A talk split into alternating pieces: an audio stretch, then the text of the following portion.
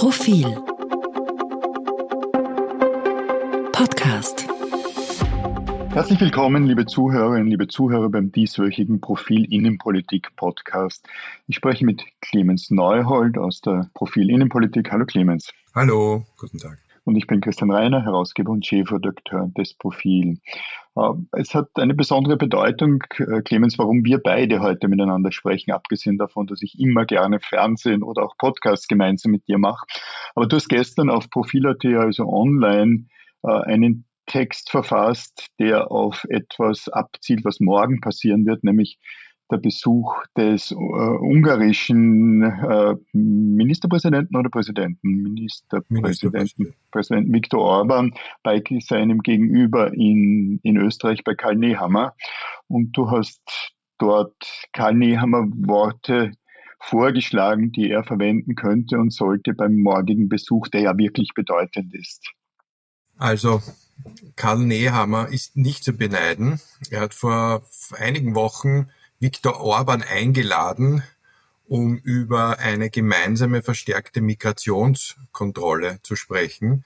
Es hat sich aber in der Zwischenzeit gezeigt, dass Viktor Orban lieber über Rassenkontrolle spricht. Also er hat Worte verwendet, die, ich zitiere eine ehemalige Mitarbeiterin an Goebbels gemahnen. Er hat gemeint, äh, äh, die Rassen sollten sich nicht mischen, ähm, man soll auf die mitteleuropäische Rasse auch, auch schützen vor Einflüssen von außen. Nicht nur das, er hat bei einer Rede auch an einem sehr historisch ähm, einschlägigen Ort. In Beile Tusnat, glaube ich, heißt der Ort. Ich ja. spreche möglicherweise falsch aus, ein rumänischer Kurort. Dort hat er gesprochen. Genau, rumänischer Kurort, wo er sich auch an die ungarischen Minderheiten äh, gewandt hat. Und das ist so der Ort, wo er besonders scharf wird. Vielleicht vergleichbar bei uns mit dem, mit den, mit dem, mit dem Bierzeltreden. Auch, ja. Ähm, und er hat damals schon 2014 die illiberale Demokratie ausgerufen, damit sich vom Westen ein Stück weit distanziert. Und jetzt hat er etwas gemacht, äh, und zwar geredet wie ein, wie, wie ein Nazi, das auch unsere Außenpolitikredakteurin Schinderle so festgestellt hat in unserer Morgenpost heute. Äh, eins noch, damit wir es komplettieren, worüber wir hier reden. Er hat auch gesagt, ähm, wenn die, die, die Deutschen äh, mehr auf eigenes Gas setzen wollen, äh, dann ähm, oder anderes Gas als Putins Gas, dann haben sie Erfahrung damit mit Gas, nämlich dann hat er noch gesagt, das ist auch äh, ein Histor eine historische Anspielung.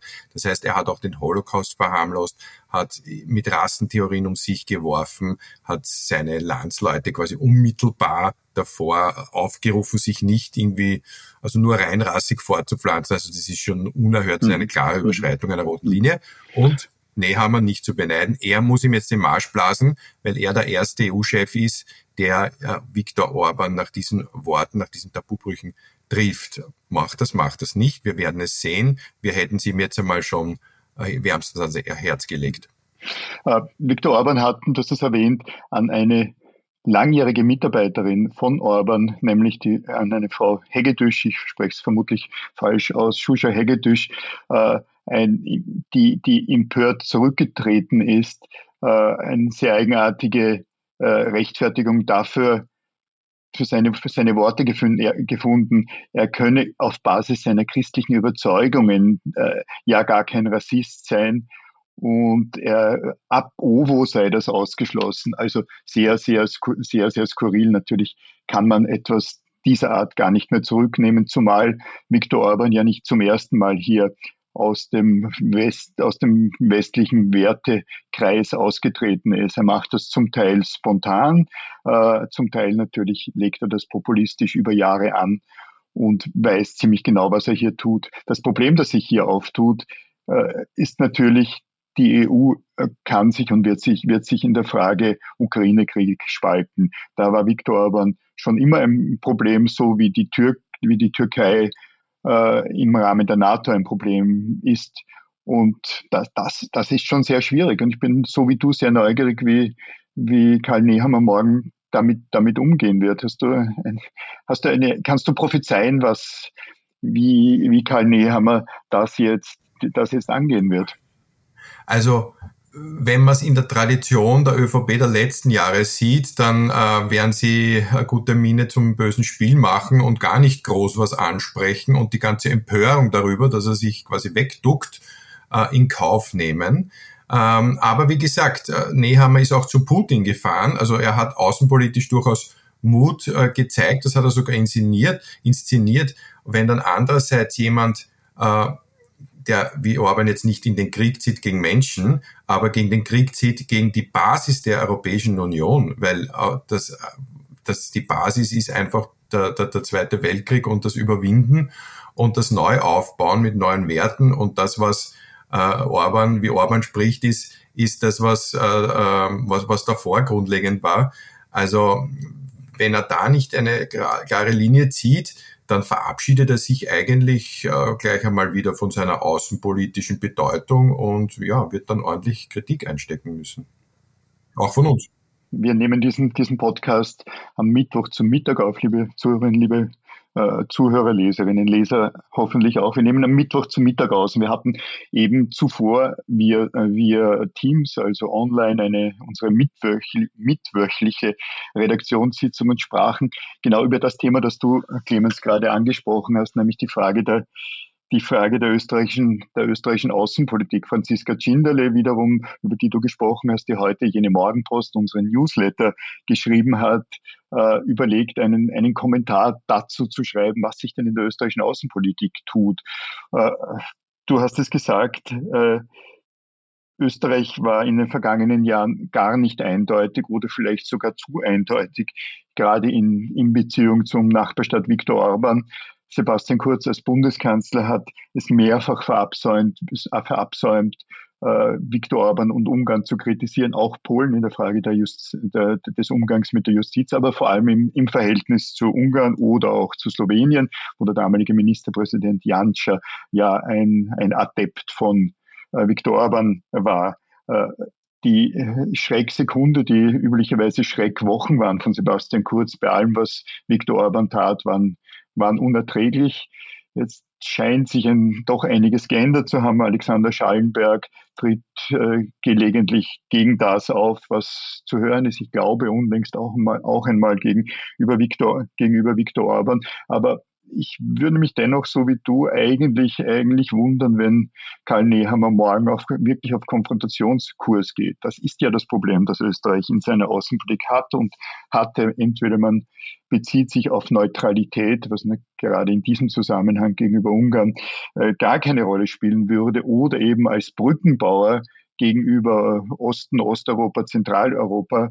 Aber dieses Brückenbauen führt dazu, dass wir sehr oft auf der falschen Seite der Brücke sind oder waren, gerade in den vergangenen Jahren mit, mit Sebastian Kurz und mit äh, dem Außenminister Alexander Schallenberg. Also ich bin sehr neugierig, ja. was da morgen passieren wird. Stichwort Schallenberg, also von ihm kann man mal nichts. Sie sind schon einige Tage ins, in, ins Land getreten.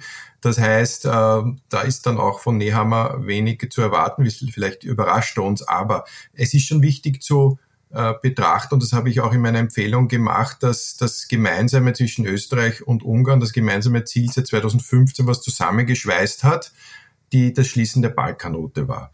Äh, ich finde es auch jetzt, äh, man macht sich jetzt auch zu leicht, wenn man sagt, man soll jetzt Orban gleich ausladen, man soll auch mit ihm über gar nicht mehr über Migration reden, weil die Migrations- und Asylantragzahlen über die klassische Route, äh, also über den, über den, über den Balkan, diese Asylantragzahlen von Afghanen mehrheitlich und Syrern nähern sich wieder den, der, der, der Anzahl von 2015. Da steigen teilweise hunderte Flüchtlinge aus Schlepper-Lkw im Burgenland aus, die kommen zu 90 Prozent oder noch mehr über Ungarn. Das heißt, das Thema ist groß, das Thema ist bedeutend und das Thema ist auch, das muss man angehen. Und was ich Nehammer empfehle, ist zu sagen, wir sind deswegen zusammengekommen. Es geht aber um Migration und nicht um Rasse. Ähm, und er sollte mal erklären, was Migration und Einwanderung in unserem Zeitalter bedeutet, nämlich als ein Land, das lang damit schon konfrontiert ist, im Gegensatz zu Ungarn. Ungarn ist quasi ethnisch homogen, wenn man das jetzt so äh, Roma natürlich, natürlich nennen darf, ja, genau richtig. Ja. So zugespitzt ausspricht, die haben keine Zu Erfahrung mit Zuwanderung. Wir haben sie. Äh, Nehammer könnte sich durchaus treu bleiben und zu sagen, bei uns gilt Integration durch Leistung, aber nicht die Ethnie oder die Herkunft oder was auch immer. Bei uns gelten westliche liberale Werte und die fordern wir auch ein mit Wertekursen etc. Also er kann sich und auch der Kurzlinie durchaus treu bleiben, kann aber einen harten Cut machen zu einem Rassendiskurs. Das geht einfach nicht, schon gar nicht in auch Mitteleuropa. Und das, das, das wäre die Empfehlung, weil, äh, wie gesagt, dass man weiter hier mit Ungarn zusammenarbeiten muss, ähm, wenn man nicht sonst 60, 70.000 Asylanträge von Menschen, die nicht abgeschoben werden kann, hauptsächlich junge Männer, die bleiben im Land. Äh, wenn man das weiterspinnt, ähm, dann die, über die nächsten Jahre, dann ist das eine Herausforderung, die wir jetzt schon schwer stemmen und dann schon gar nicht mehr stemmen werden können. So gut kann Integration nicht äh, klappen. Die, über die Ukraine haben wir jetzt gar nicht gesprochen, die fallen nicht unter Asylanträge. Also hier muss er einen Bogen spannen, aber er kann nicht über Schlepp und Migration sprechen, wenn er vorher diese klaren Worte nicht findet. Das ist meine Position. Ja, und so wie du sagst, Uk Ukraine sprachen wir jetzt gar nicht, weil das nicht unter, unter, unter Asyl fällt. Der große Unterschied zu dem, was wir vor einem Jahr, vor zwei Jahren oder auch davor erlebt haben im Verhältnis von Österreich oder Österreichs Bundesregierung zu Ungarn, damals auch zu Slowenien, zu, zu Polen, ist, dass wir damals nicht mitten im, und im Ukraine-Krieg standen. Die große Gefahr für Europa, für die Europäische Union ist eben jetzt, dass Ungarn hier einen Sonderweg geht. Ungarn geht bereits einen, einen Sonderweg, äh, schickt äh, ganz andere Signale mo nach Moskau als das doch noch sehr solidar, solidar als die doch noch sehr solidarische EU.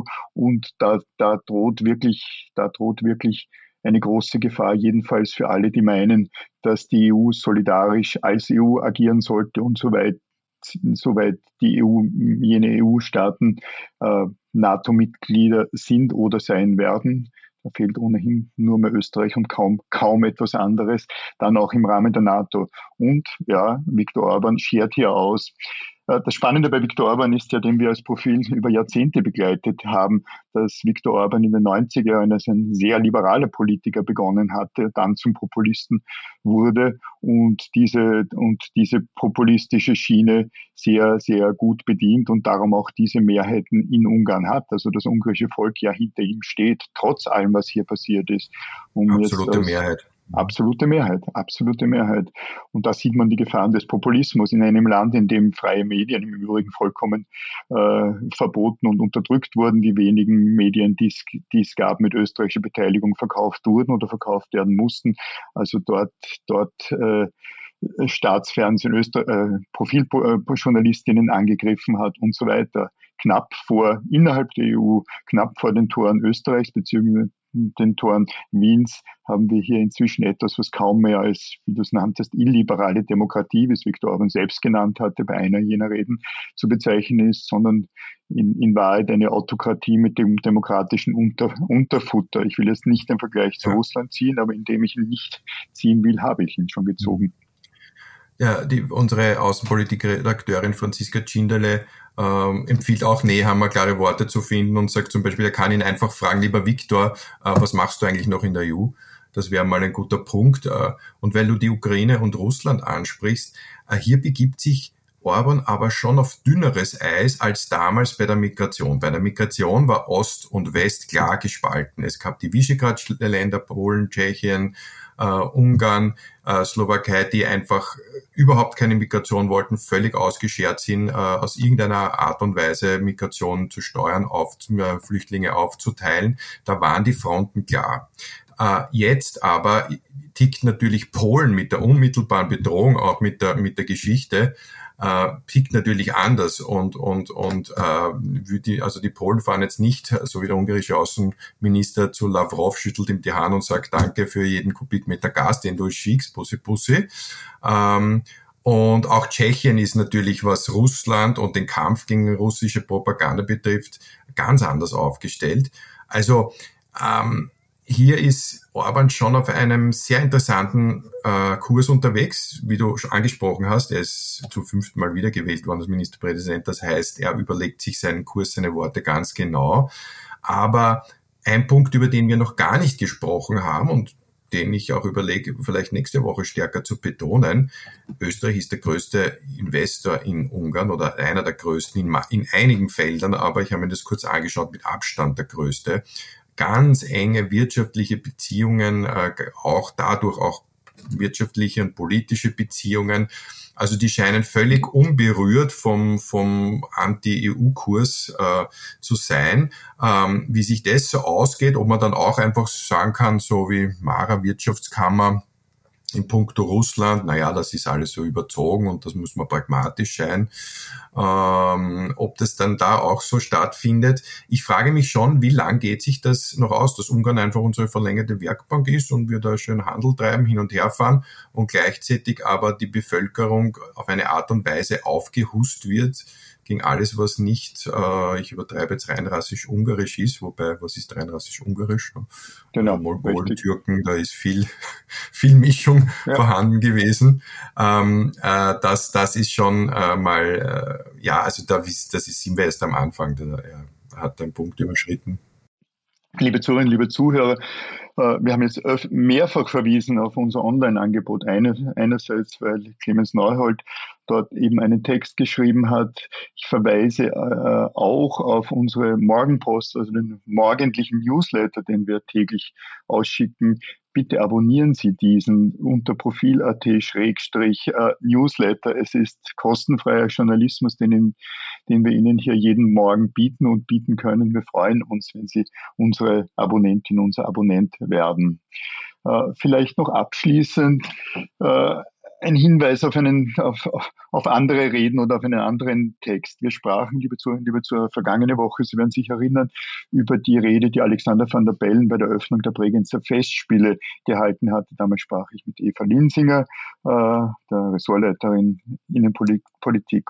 Äh, gestern Dienstag wurden die Salzburger Festspiele eröffnet und äh, ich war äh, beeindruckt von den Reden, die dort gehalten äh, werden. Ich kann Ihnen, liebe Zuhörerinnen, liebe Zuhörer, nur empfehlen, sich einerseits die Rede des äh, Salzburger Landeshauptmanns Haslauer anzuhören, vielleicht auch jene von Ilya Trojanov, der, der äh, bulgarischstämmige in Wien lebender Schriftsteller ist, oft auch im Profil äh, vorkam und vorkommt. Äh, die Rede von Landeshauptmann Haslau gehört wirklich zu den besten, was ich in Jahrzehnten von österreichischen PolitikerInnen gehört habe. Er verwendete ein Bild, es ging selbstverständlich in, bei allen Reden, auch bei jener von Andrea Mayer, der Kulturstaatssekretärin, äh, um, äh, um den, um den Ukraine-Krieg.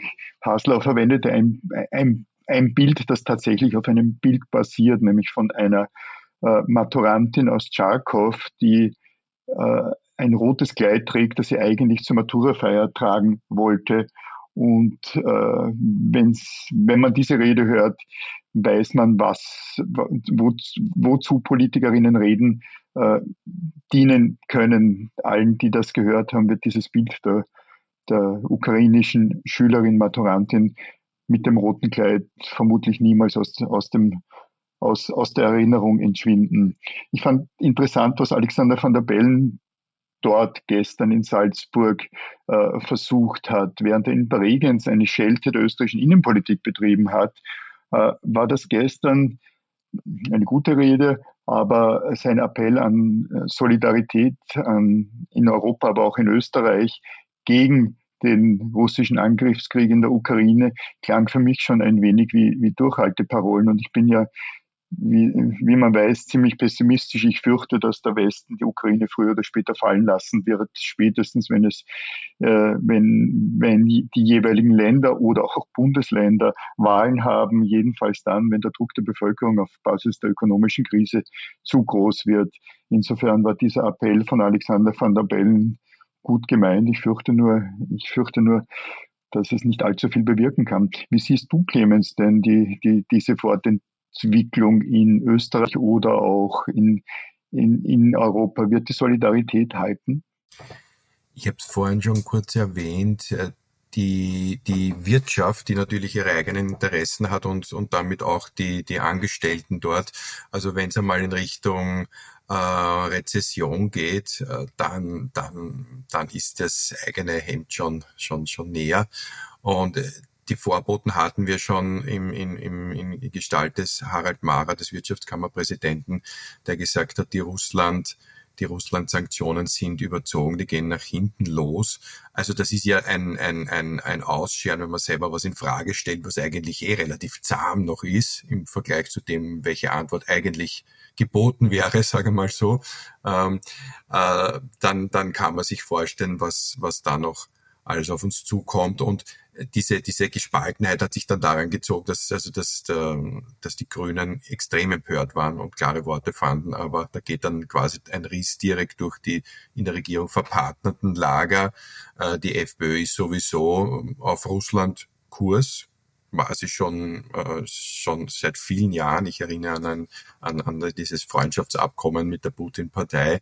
Und, und die machen natürlich auch alles, so wie sie es bei Corona gemacht haben, ähm, um diese latent äh, Putin-freundliche Stimmung noch wirklich massiv auszubauen und zu sagen, an allem ist eigentlich Europa schuld, wenn es euch schlecht geht und nicht Putin.